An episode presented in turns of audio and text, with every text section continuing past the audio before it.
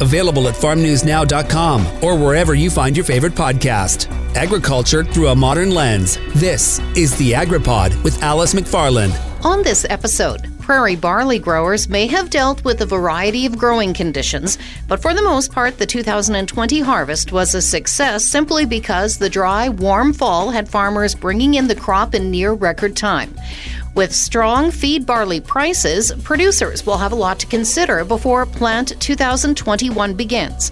Mitchell Japp is the Research and Extension Manager with the Saskatchewan Barley Development Commission. We'll talk about the condition of last year's crop and some of the strong performing barley varieties that farmers can think about before spring seeding. Researchers with the Western College of Veterinary Medicine have found using body cameras similar to those used by police offer a viable option for swine barn workers to support remote animal welfare assessments. Dr. Yolande Seddon is an assistant professor of swine behavior and welfare with the Western College of Veterinary Medicine at the University of Saskatchewan. She says that same technology might also be able to identify animal welfare factors that impact product quality. After the break, Mitchell Japp. Digging into the topics that matter to you. The AgriPod with Alice McFarland. Mitchell Japp is the Research and Extension Manager with the Saskatchewan Barley Development Commission. Mitchell, first of all, let's start with the 2020 harvest and how did the barley crop fare last year? In general, I think it was a, a reasonably good year. There was a few dry pockets across the province, uh, kept uh, things a little bit more challenging, but overall, ended up to be in a pretty good spot yield wise, and, and quality turned out to be pretty positive too. One nice thing about it was, uh, compared to the year before, a lot of the crop got in the bin before we, we ran into any fall weather problems. Yeah, absolutely. That seems to be a common theme. Uh, talking with producers, reflecting back on uh, on the crop year 2020 was thank goodness we finally got a harvest where it was a harvest. Exhausting and busy, but uh, the crop got in in fairly good condition. Mitchell, when uh, when we're talking about barley production in Saskatchewan, how does it compare to the other prairie provinces?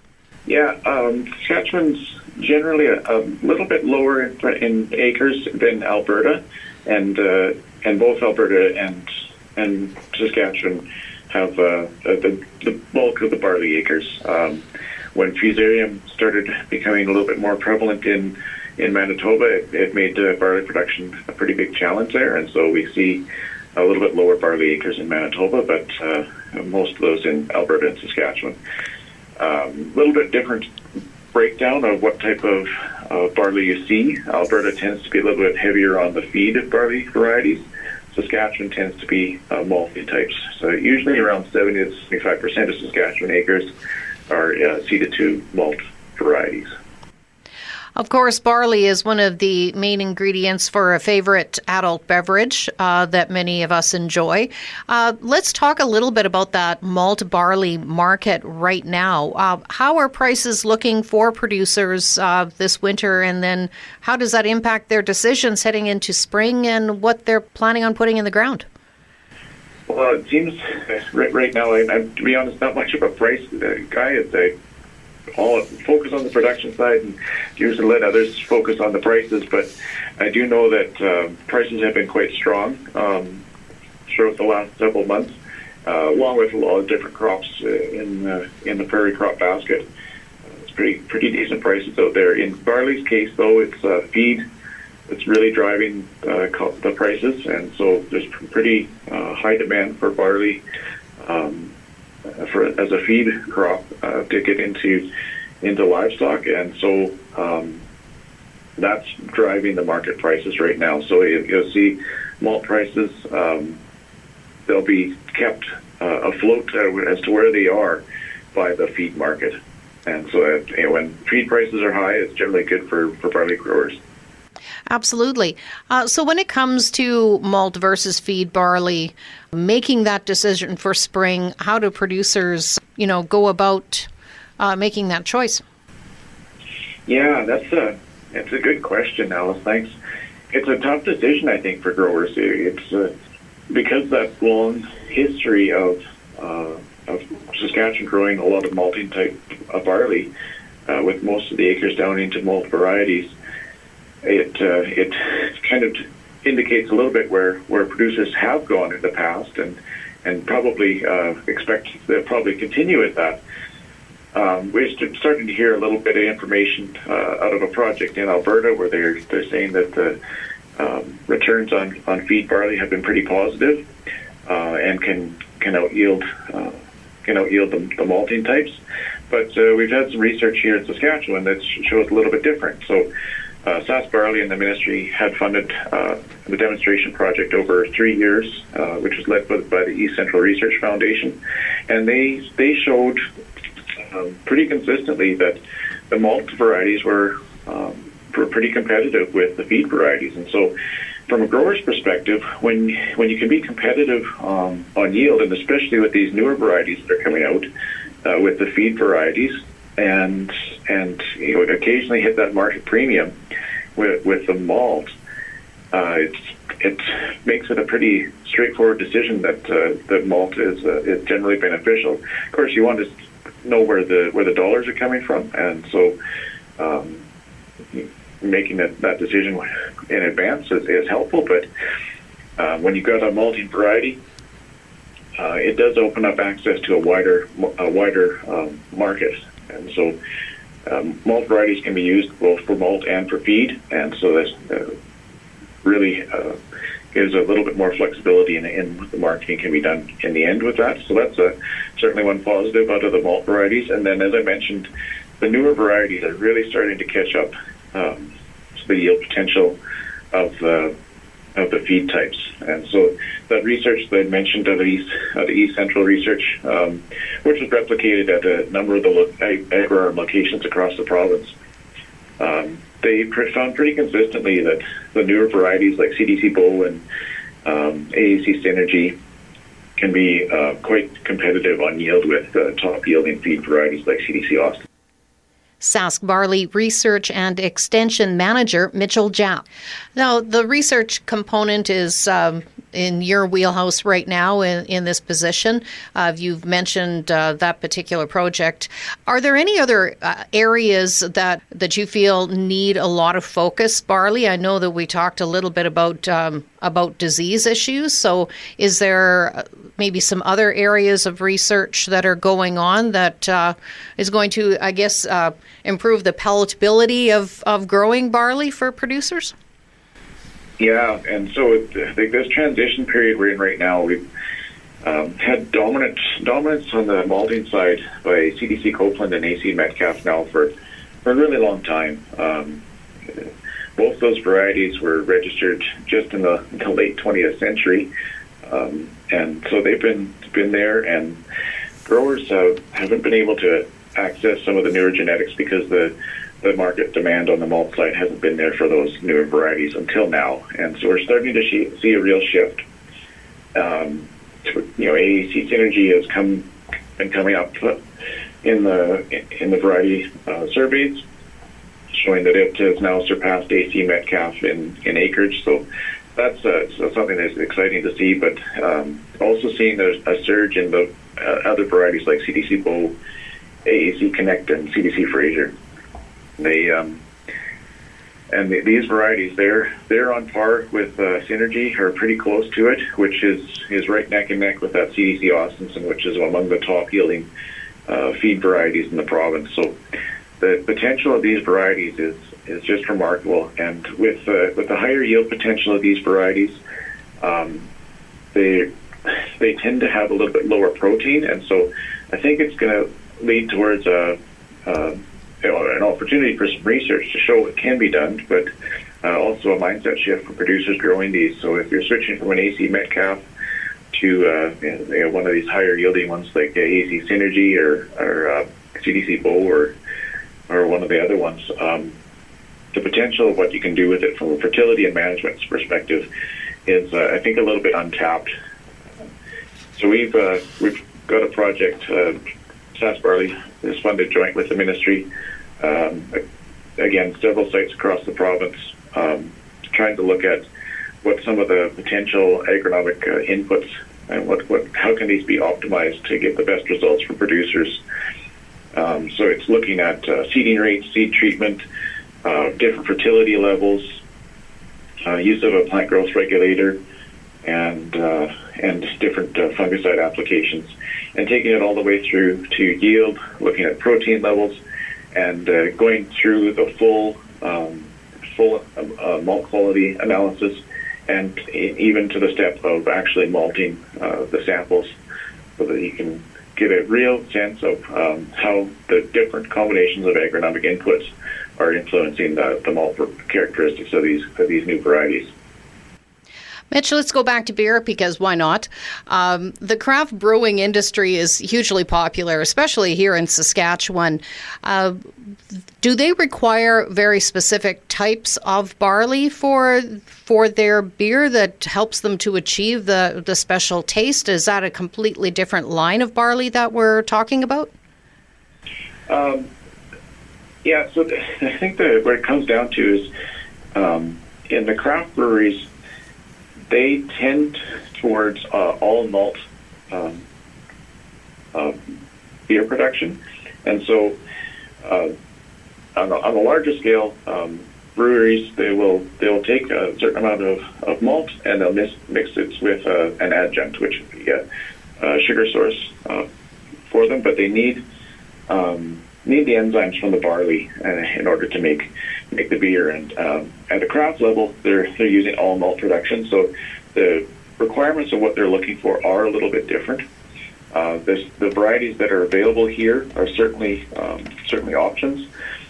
Um, they they've got a specific enzymatic and protein profile um, that they look for, whether it's all malt or adjunct based uh, brewing, and and they'll uh, select the variety on that basis.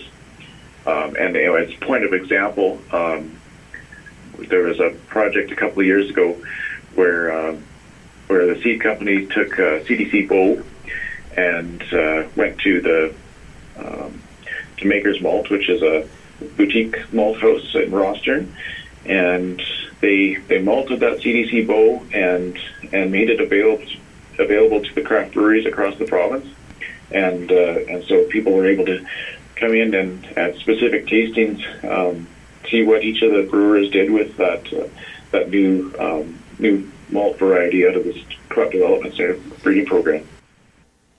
Mitchell Japp is the Research and Extension Manager with Sask Barley. After the break, can cameras replace in person inspections in swine barns? Yolande Seddon will share research underway at the Western College of Veterinary Medicine digging into the topics that matter to you. The AgriPod with Alice McFarland. Dr. Yolande Seddon is an assistant professor of swine behavior and welfare with the Western College of Veterinary Medicine at the University of Saskatchewan and the NSERC Industrial Research Chair in Swine Welfare. And she's here to talk about how barn workers may be using body cameras and how it can be helpful in pork production. So, Yolande, where do you see these cameras being used? We're talking about, um, well, I guess a variety of things. It could be uh, on farm animal welfare assessments for quality assurance programs that happen on a uh, annual or semi-annual basis. It could also be an assessment of the animals to evaluate animal care and condition of the animals um, by barn personnel to send to upper management. And then obviously we also had uh, an interest to look at this not only for what value it could provide to the industry in in supporting um, remote assessments for perhaps easier assessments to complement live animal uh, in-person assessments. Um, but uh, working in COVID, it also potentially offers us a way to help um, continue animal welfare assessments for one of our research projects whilst reducing COVID 19 and biosecurity concerns. So, what are the goals of these um, of these assessments, and how can the use of cameras be helpful? So, yeah, with, with regards to the research we are doing, um, we're wanting to evaluate um, the value of um, performing assessments of animal welfare indicators on the pigs at slaughter and understand how it relates to the welfare of the animals throughout their life on farm in a way, if we can understand the relationships, we can identify if we can actually incorporate animal welfare uh, based observations on carcasses as part of a um, uh, surveillance or um, assessment tool in order to give feedback to producers about uh, their animals on farm and other parts of the production chain in transport and in lairage. Um, and so, as part of these assessments, in terms of research, we're wanting to evaluate um, the reliability and how specific uh, these indicators at slaughter can tell us about uh, animal welfare and the experience of the animal on farm. And obviously, if this is accurate uh, and reliable, then that would provide a valuable tool for industry to adopt. Uh, again, supporting um, on farm assurance schemes for animal care um, and also providing tools for businesses to give feedback to producers about their animals from which um, monitoring and continuous improvement can grow. What are the potential advantages of moving from live animal welfare assessments to virtual? And maybe explain what potential there is for using this uh, type of technology in other areas. So certainly moving from live animal to virtual, um, obviously we will always need the live animal component. That should never go away, but certainly having um, the virtual abilities as well means that we can increase oversight, um, which definitely could be a supportive tool if you have pigs in multiple barns. Um, it does also mean that we could maybe reduce some costs because you could have an assessment done uh, on farm remotely as, a, as opposed to having someone come in in person. And if necessary, there could be increased frequency of assessment where needed.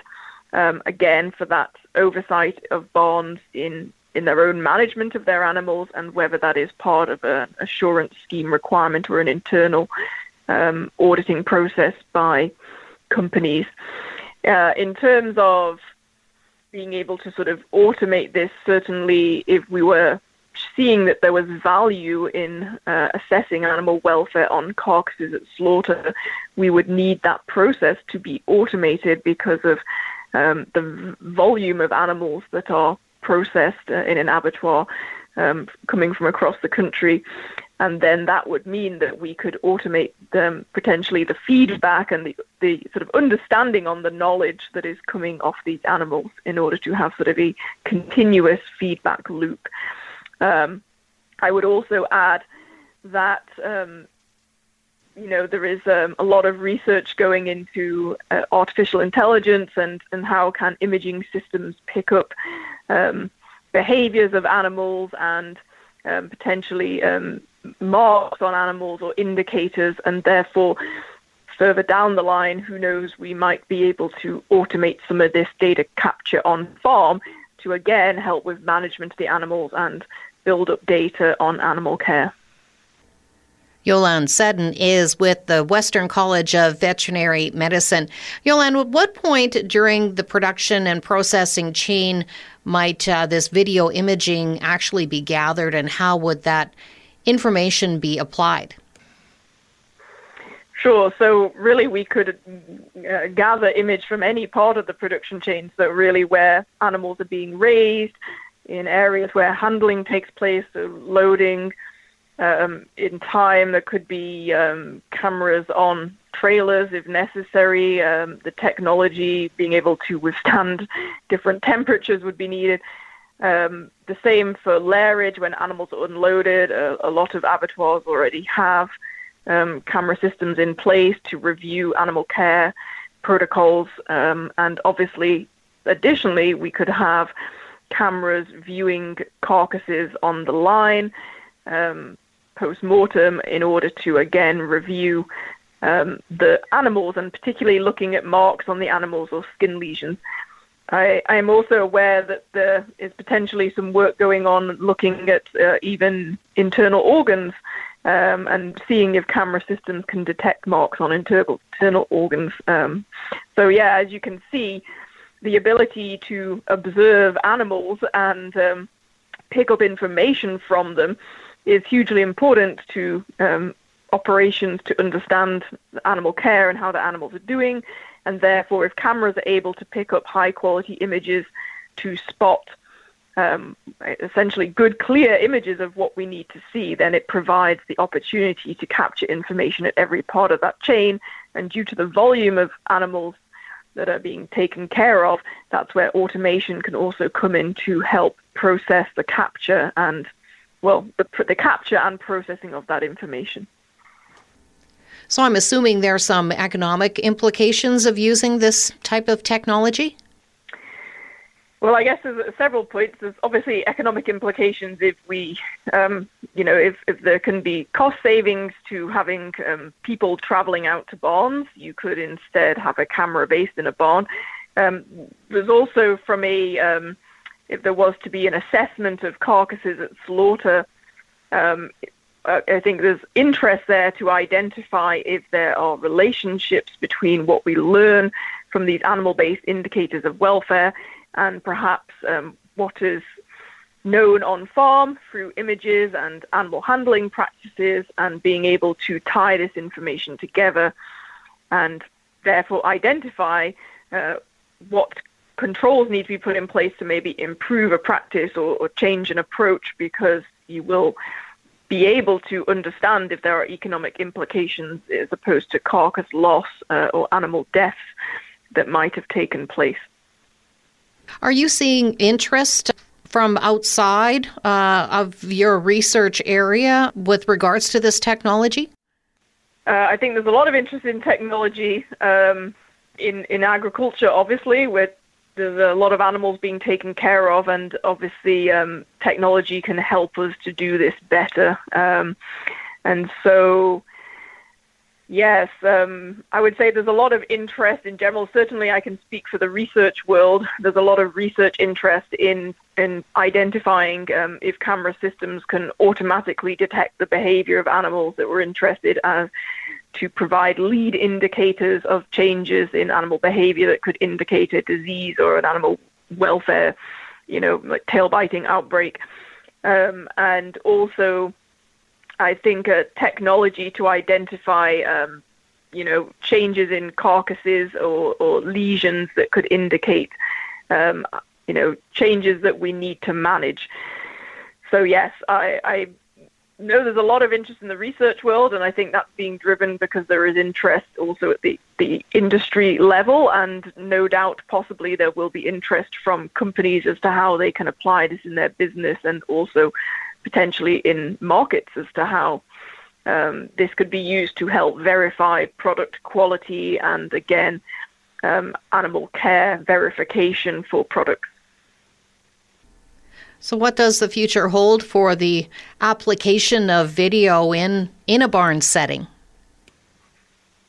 I'm expecting that we will see more of it. Um, because it is being asked for in a number of places, and I think that um, again, as I've stated, video can help um, to to provide a different level of oversight of animal care, um, and and um, I think it could help. You know, if COVID is, is changing the way the world works, it can provide biosecurity benefits as well um, for re- remote monitoring. And I think, you know, it will never replace in person uh, visits and in person oversight, but it, it adds another layer which can help.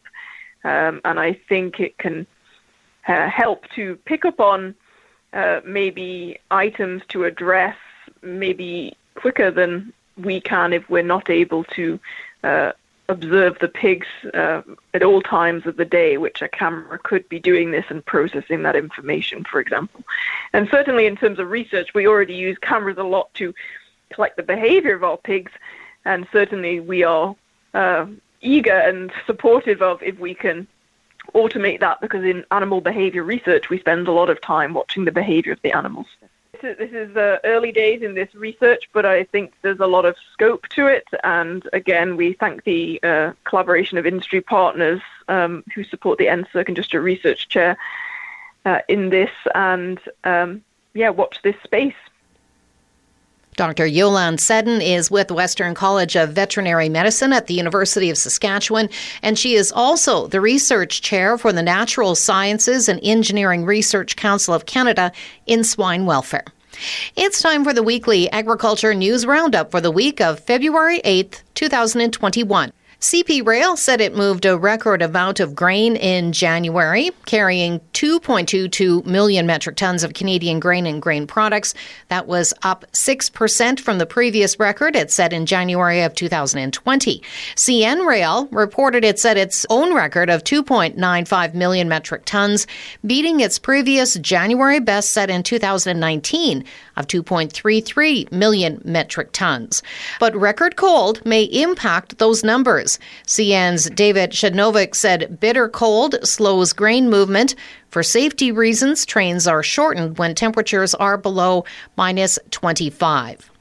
The United States is still the largest buyer of Saskatchewan agri food products, but only barely.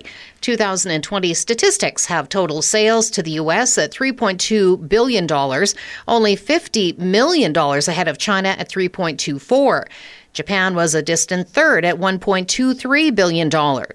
Rounding out the top five were India at number four with 701 million in sales, Mexico at 672 million. Also in the top 10 were United Arab Emirates, Bangladesh, Italy, Turkey, and Morocco. And when you break it down by product, the top 10 Saskatchewan exports were canola seed, wheat, lentils, canola oil, durum, peas, canola meal, soybeans, barley, and oats. Some red flags after comments from the new U.S. Secretary of Agriculture. Tom Vilsack said he would be willing to consider ideas on country of origin labeling as long as it didn't violate the 2015 World Trade Organization ruling in Canada's favor. Former Federal Agriculture Minister Gerry Ritz said the WTO dispute settlement system takes a while to wind up and get going. Canada still retains the legal right to implement retaliatory tariffs if the United States reintroduces a similar MCOOL requirement. Farmers Edge announced that it's putting together a plan to become a publicly traded company. The digital agriculture business based in Winnipeg filed a preliminary prospectus with the security regulatory authorities in each of the provinces and territories. The company estimated its initial offering size at roughly $100 million. Farmers Edge was founded in Manitoba in 2005 by agronomists Wade Barnes and Curtis McKinnon and was the first company to bring variable rate technology to Canada. Hog producers who ship to Olymel's Red Deer, Alberta processing plant were asked to reduce their deliveries by one third over the next three weeks. Canada West manager of hog procurement, Ian Moon, said rising COVID case counts and growing absenteeism at the Red Deer slaughter plant resulted in the daily kill volume being reduced 50% for a two week period. The plant capacity is 18,000 hogs per day. Protein extraction continues to grow the prairie based value added industry. Protein Industries Canada jointly invested in a plant based end product for medical and sports nutrition. CEO Bill Greuel said patients in recovery from surgery, the critically ill, and athletes building muscle mass are among the target market for the end products of Enhanced Medical Nutrition and Infinite Nutrition Canada. Greuel is hoping to see the creation of ready to mix protein powders within 18 to 24 months. If you like what you've heard, you can rate and review wherever you get your podcasts. And make sure to subscribe to AgriPod with Alice McFarland for more weekly episodes. The AgriPod is produced by Colby Heiss with host and CJVR Agriculture Director Alice McFarland and is a division of the Jim Pattison Broadcast Group. Available wherever you find your favorite podcast and at farmnewsnow.com.